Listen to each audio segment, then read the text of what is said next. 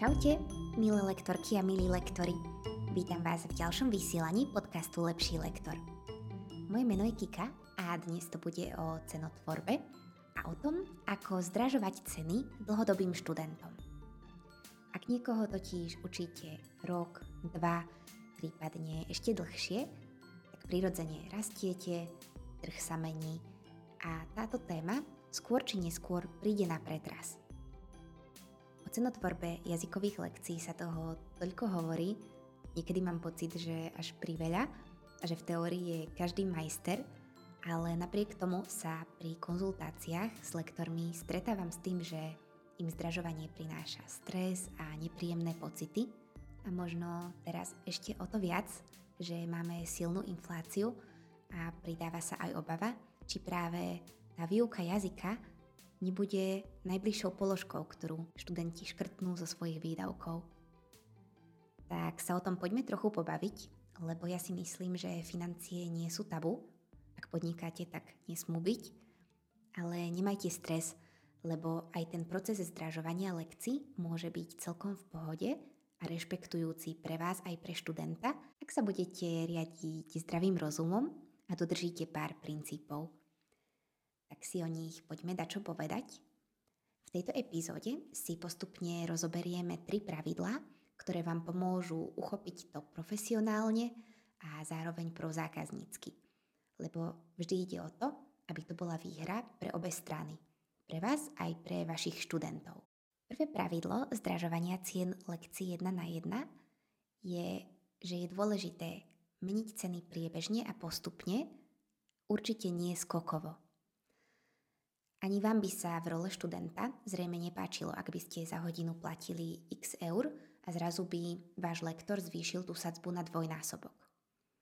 Asi si teda kladíte otázku, že okoľko zdražovať a tu záleží na viacerých faktoroch. Určite na tom, že aká bola vaša východzia cena, ktorú má ten študent. Záleží ale aj na tom, ako dlho už v lektorstve pracujete, ako sa posúva kvalita vašej výuky, ako dlho už toho konkrétneho študenta učíte? Či vôbec je študent spokojný s lekciami? Či cíti progres, ktorý má vďaka vám? Všetky tieto faktory je dôležité vziať do úvahy. Vy samozrejme ako podnikatelia beriete do úvahy aj faktory ako inflácia, vaše výdavky, hypotéky a podobne, ale pozor, lebo tieto veci pre študenta nie sú relevantný argument.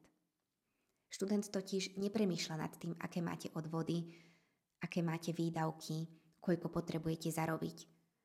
Študent často ani nevie, ako sa pohybujú ceny iných lektorov. Preto vo chvíli, keď s vašimi študentami otvoríte otázku zdražovania, dajte si pozor, aby ste ich nedostali do prekernej pozície tým, že im zdražíte sadzby nejak extrémne.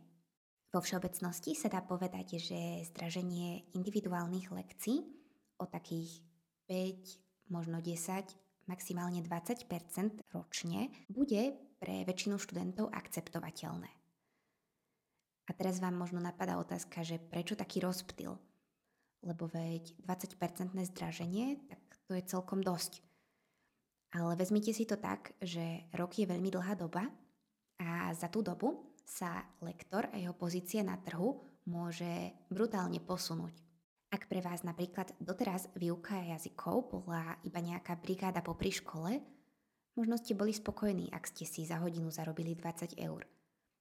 Ale ako náhle ste už takí zabehnutí harcovníci a lektorstvom sa živíte naplno a dostávate pozitívnu spätnú väzbu a vaši noví študenti už majú výrazne vyššie ceny ako tí dlhodobí, tak v tom prípade je prirodzené posunúť sa vyššie a zdražiť aj tým starším študentom, povedzme o tých 20% Určite je veľmi dobré mať prehľad o tom, ako majú nastavené ceny vaši kolegovia, ale vždy to berte len orientačne a riadite sa v týchto veciach podľa seba. Keď chcete byť lepší a úspešní lektori, tak viete, musíte mať v sebe istú agilnosť, vedieť samostatne myslieť, vedieť si veci zrátať a premýšľať samostatne. Nemusíte sa riadiť tabuľkovými platmi ani hľadať nejakú externú validáciu u kolegov. Lektorstvo nie je súťaž, každý lektor je iný a napokon vy nikdy nepoznáte presný spôsob práce iného lektora.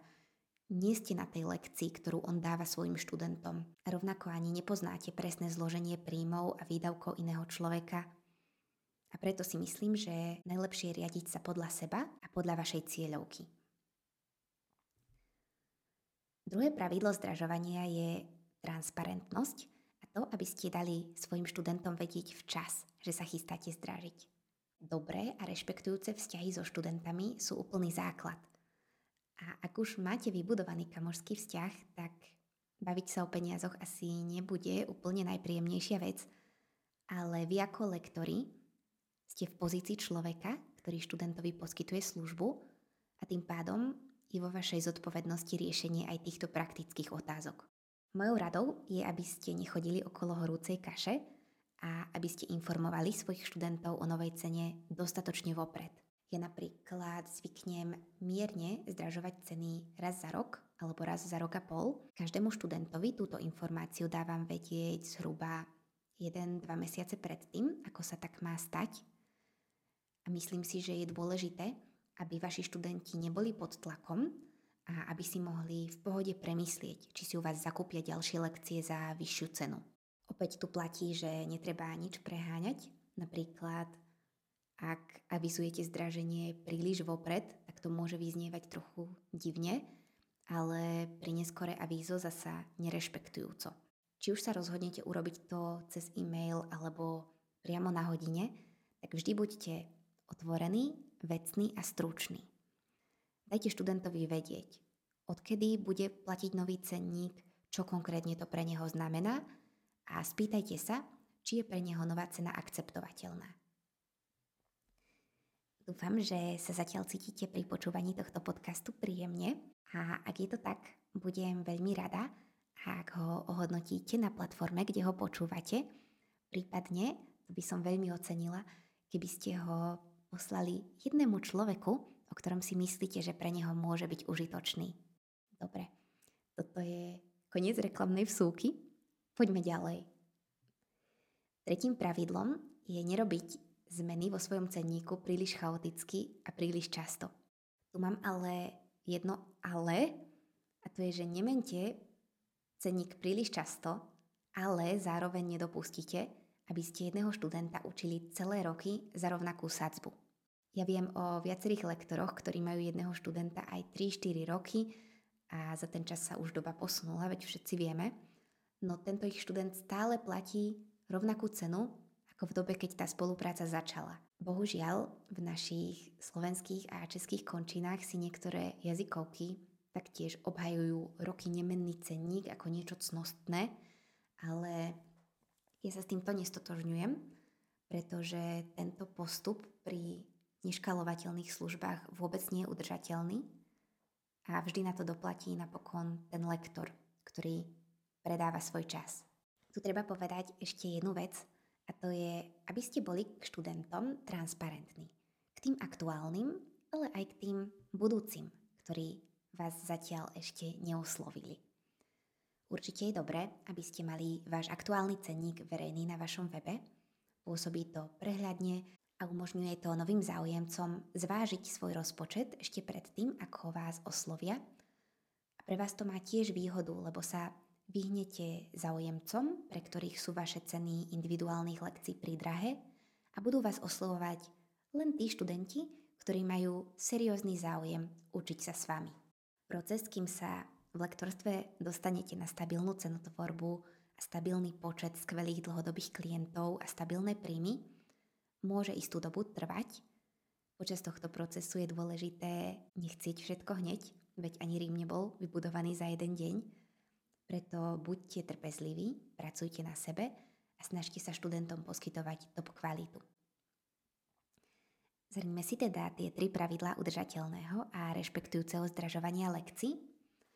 Poprvé, zdražovať ceny priebežne a postupne. Po druhé, informovať študentov milo, stručne a dostatočne vopred. A po tretie, byť transparentný. Dobre priatelia, to je na dnes všetko. Chcela by som vám povedať, že sa veľmi teším, že počúvate tento podcast a že ste si dnešný diel vypočuli až sem.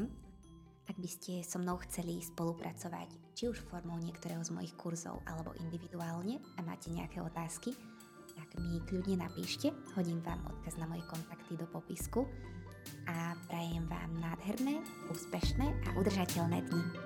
Čaute!